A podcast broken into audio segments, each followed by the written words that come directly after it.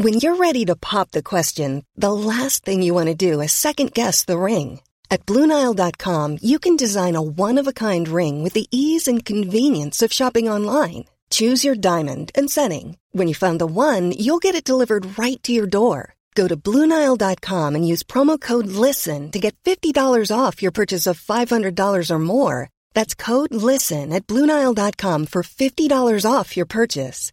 Bluenile.com code LISTEN.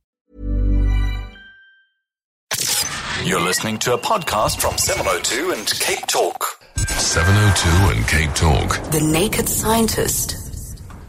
Chris, good morning. I've always wanted to know. So, do you sit naked when you're taking this call? What do, what do you do? Uh, um, yeah, just struggling out of my clothes right now. Well. Um, no, for the sanity of listeners, it's the science that's naked. Ah, so, okay. So you you know you're not you're not back naked. Okay, I'm glad. Tell us about this gene screen for heart disease.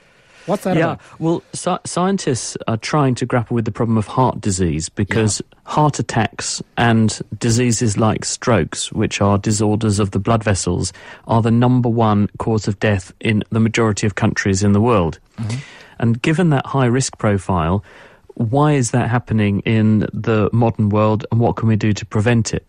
Well, we've identified a number of things that people do which make them at higher risk of having a heart attack. There's things like having diabetes, there's having high blood pressure, there's having high cholesterol, there's having a family history, poor lifestyle factors, low exercise. But there are also some important genetic triggers. And the present way we size up someone's risk of having a heart attack does not consider what lies in their genes at all. Right. And that means that we don't tend to be in a position to diagnose someone as at risk of a heart attack until they've got some of these other features and signs, which means by then their disease may actually be quite well advanced. Mm. So, what a group of researchers internationally have done, and they're publishing in the European Heart Journal this week, is that they have taken a lot of the information that has surfaced in recent years about the genes which we know are linked to having heart disease and they have taken 49,000 genetic markers called single nucleotide polymorphisms. Uh-huh. These are inherited changes in the DNA, which what you do is you look at a very large group of people who have a condition, a large group of people who don't have a condition, and you see if any of these markers keep repeatedly cropping up in the people who do have the condition compared to those who don't. That means you can then go to someone at random in the population, you can tot up how many of these markers they have, and then you can, in theory, compute a score for their genetic risk of having that condition. They've done that for this um, problem with heart disease, and they have come up with a gene screen. They've got this score that they can apply based on looking for patterns of these markers in an average member of society. And it's a very powerful predictor of who is at risk of heart disease. And because your genes, uh, you are endowed with your genetic makeup the minute you are conceived, this means potentially you could diagnose someone as having a high risk of heart disease from the minute they're born. And this means you could intervene much earlier in their life before their disease course even begins and use drugs like statins, for example, aggressive management of blood pressure, and significantly reduce, they're saying, their risk of having a heart attack, which is very good news. It's, it's very good news. I'm thinking that you could start tailoring your lifestyle to make sure that you don't have the problem further on. And if you can be it can be screened at birth or when you're still young, then the things that you have to do aren't too difficult because you don't need to unlearn them. Well, that's true. We all learn bad habits, don't we? But as they also say, prevention is much better than cure. So if you get in early and stop the problem happening in the first place, then it's much easier to fix something that isn't broken yet compared to trying to unpick a whole tangled web of problems and, and sort them out. We're talking to Dr. Chris Smith, the naked scientist. You can call us on 021 446 0567 whether you're in Johannesburg or Cape Town, 021 446 0567. SMS us on 31702 or 31567. Get ready with your, with your science questions. Now, let me ask you, Chris, how far is this genetic screen uh, from, from being widely available? Well, I asked Nilesh Samani, who's he's Professor Sir Nilesh Samani. He's from the University of Leicester. He's a cardiology doctor there. He's also the medical director of the British Heart Foundation and one of the authors of this study. Uh, he, he spoke to me a couple of days ago and he said, Well, I don't want to give the public um, too much hope that this is going to be on offer in the clinic tomorrow. Um, but they're thinking they've got to go through and validate this because at the moment they've looked at 15,000 people and their genetic makeup and tied from those people these markers to their genetic risk of heart disease. What they now want to do is to make sure this is appropriate for all sexes and all societies. So they're going to widen the screen, look at more people around the world, and then also check that question of if we do intervene early in these people, can we change the course of their disease? Because the paper can't explicitly do that. The paper can only say that we can identify who these people are. So those are their goals. It's probably going to be another decade before mm. we're in a position to do a test on someone to say, right, okay, here is your heart disease risk at birth for later in your life, and this is what we need to do to make sure that you have 10 years of extra good health or 20 years of extra good health before this becomes a problem, compared with if you just go business as usual. Okay, thank you, Chris. We're talking to Chris Smith, the naked scientist. If you want to call us, 021 446 0567 or SMS 31567 or 31702. 702 and Cape Talk. The Naked Scientist. Welcome back. You're listening to the Redi Tlhabi Show on 702 and Cape Talk. My name is Songezo Zibi and I'm the Friday stand-in. I'm joined by Chris Smith, a naked scientist. If you want to talk to us, call us on 021 446 0567, SMS 31702 and 31567. For those who are used to calling 011 883 in Gauteng and surrounding areas, that line is not working. There's some gremlins in the system. Please call 021 446 0567. Let's go to the first question. We've got Jimmy in Cape Town. What's on your mind? Um, Hi, Songezo. Hi, Chris. Hi. Um, hi, Jimmy. Hi. Um, hi. Um, my, my question is what are the possibilities that uh, the planet Earth could be the living creature?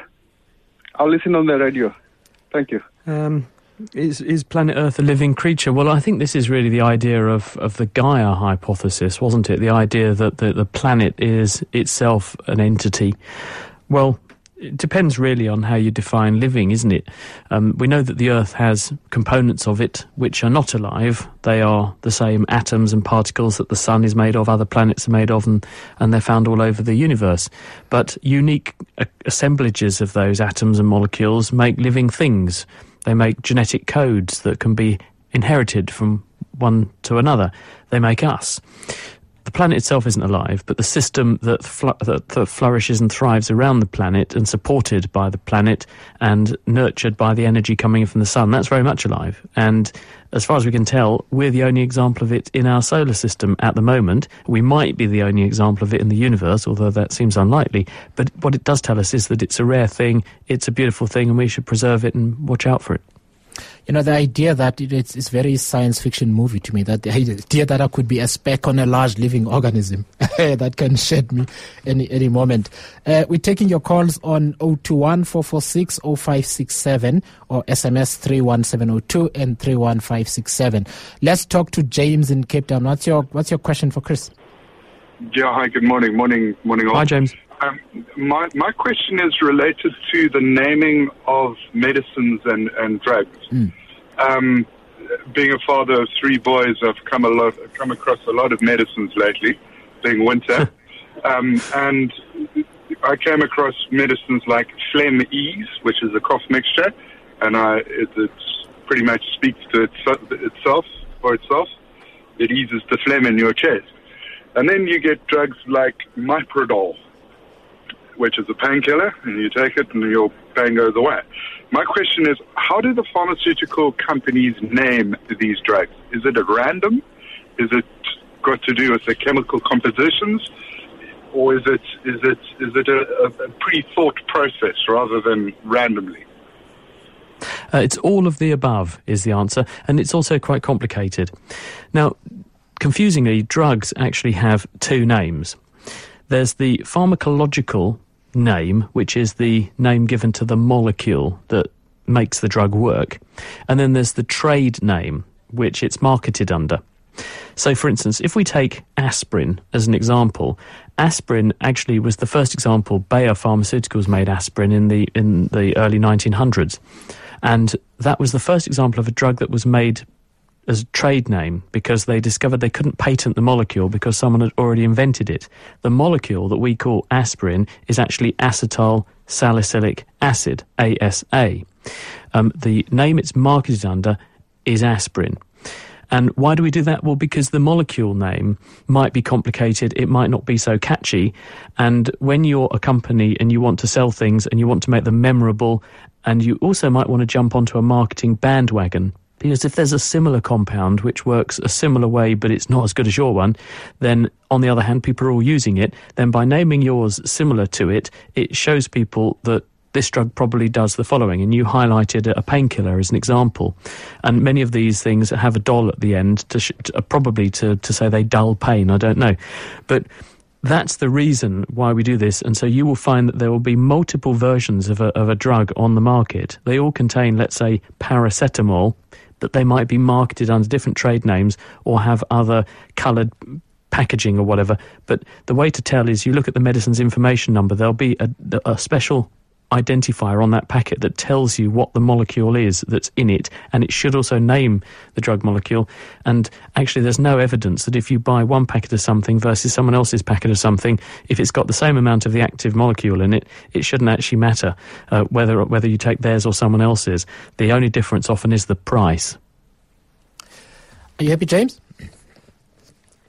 Oh, James is gone. Uh, let's go to Anna from Sea Point. What's your question for Chris? Hi, good morning. Um, I wanted to ask the doctor. Um, I recently had what's called it's like a heart attack, a Takotsubo cardiomyopathy, and um, I want to know the difference between a proper heart attack and this, and also what I can do in the future to prevent this from reoccurring. Hello, Anna. Well, cardiomyopathy, the, the name or the word cardio means heart, and myopathy, myo is muscle, and pathy means something's gone wrong with it. And there, therefore, if you have a cardiomyopathy, you've got something wrong with the muscle that is in your heart. And the heart is a big bag of muscle, that's how it pumps. When you have a heart attack, this is quite a different phenomenon. A heart attack is the blood vessels, the coronary arteries, which wind their way around the surface of the heart and send blood into the heart muscle because the heart's pumping all the time. It has a high demand for oxygen and sugar to keep it going. The arteries provide the blood flow that brings in the oxygen, brings in the sugar, and takes away the waste products over time, with age, and in certain people, these arteries can become obstructed or clogged by a process called atherosclerosis, which is the build-up of fatty deposits, including cholesterol, in the wall of the artery. This narrows the hole through which the blood can flow, restricting the flow of blood. And occasionally, one of those blockages can rupture or break down, and it completely blocks the blood vessel. This starves the heart tissue downstream of its blood supply. And if this isn't unblocked quickly, then the heart muscle can die. That process is a heart attack, and the consequence of a heart attack can be that that patch of muscle dies and is replaced by fibrous tissue, and that part of the heart doesn't function properly afterwards, which can lead to heart failure. Cardiomyopathy can also cause heart failure in the sense that it's an inability of the heart to pump hard enough, but they're actually two quite different phenomena, although their outcomes and the consequences for the health of the person can be quite similar. You know, Chris, I this this question is important in the context of your initial story about the the gene screen for heart disease. I mean, is this something that they could potentially foresee then? Um, as in cardiomyopathy, yes, yeah. because um, this there are a number of these cardiomyopathies that are inherited, uh, familial uh, cardiomyopathies.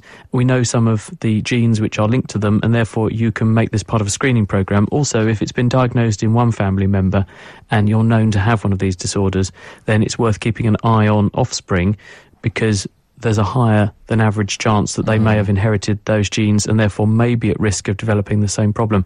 At the moment, though, there's a limit to what we can do about them because they are caused by a, a variety of factors. Things go wrong with the heart muscle itself.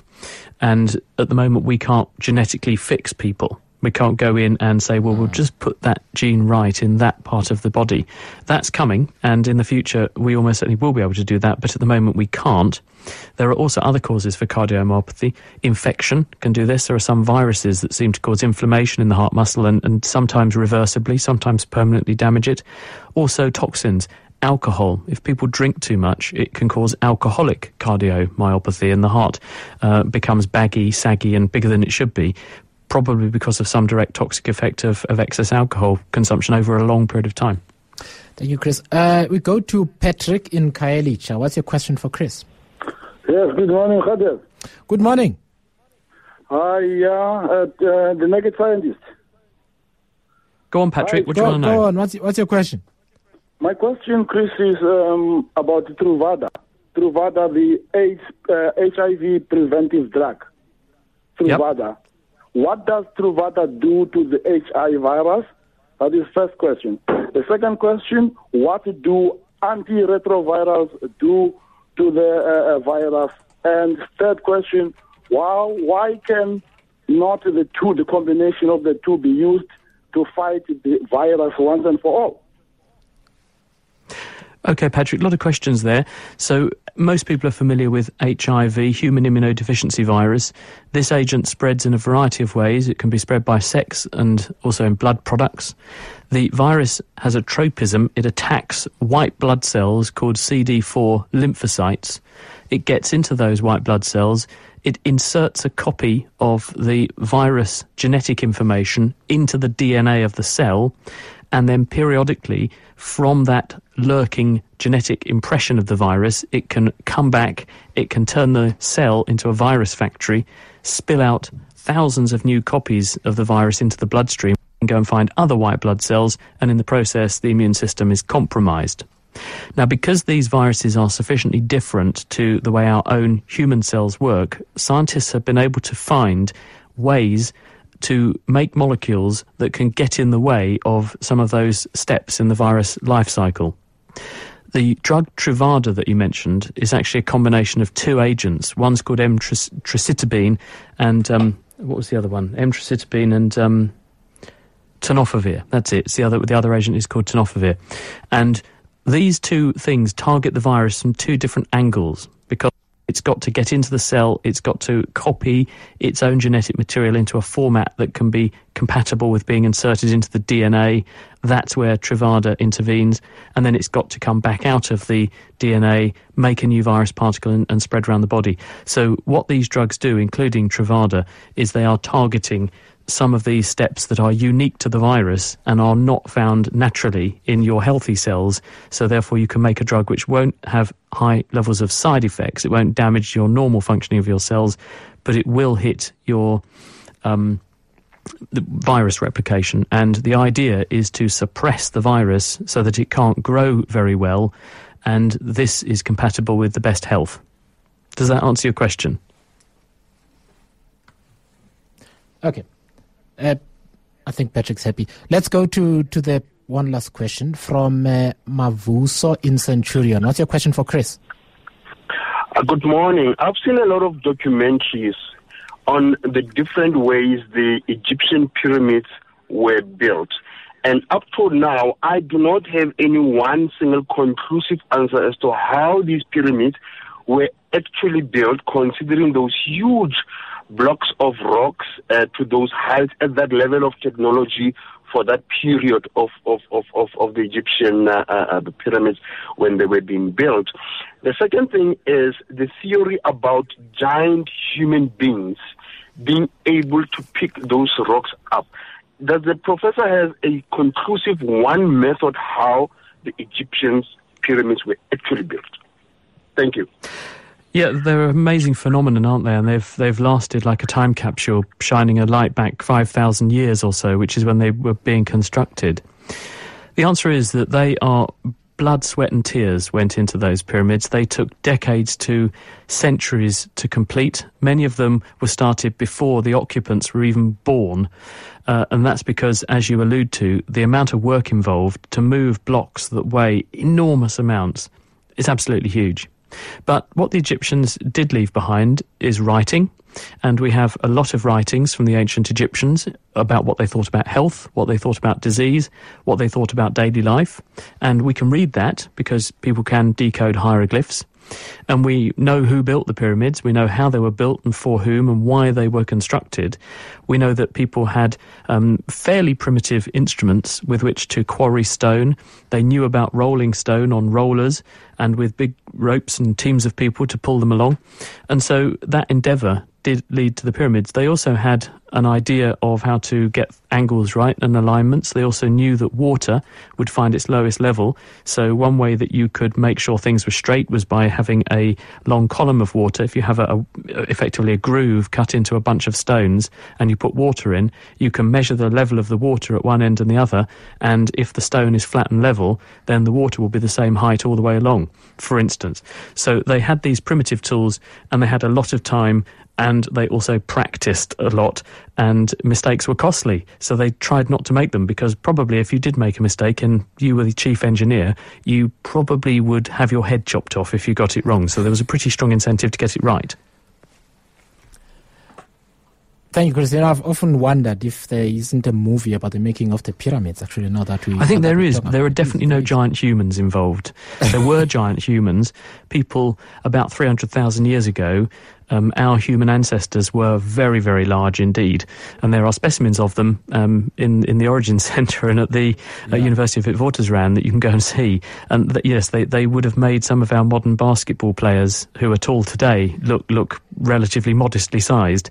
And, uh, and that period lasted a while. There were big people around, but anatomically modern humans like us, well, we've, all, we've been scrawny for 60, 70,000 years or so. And certainly the guys who built the pyramids were, were very similar to, to the modern human you see today. Yeah. Thank you very much, Chris, for, for joining us. You're today. welcome. Uh, your answers are very interesting and informative. Thank you very much. Selling a little or a lot? Shopify helps you do your thing however you cha-ching. Shopify is the global commerce platform that helps you sell at every stage of your business. From the launch your online shop stage to the first real life store stage, all the way to the did we just hit a million orders stage. Shopify is there to help you grow. Shopify helps you turn browsers into buyers with the internet's best converting checkout. 36% better on average compared to other leading commerce platforms because businesses that grow grow with Shopify. Get a $1 per month trial period at shopify.com/work. shopify.com/work.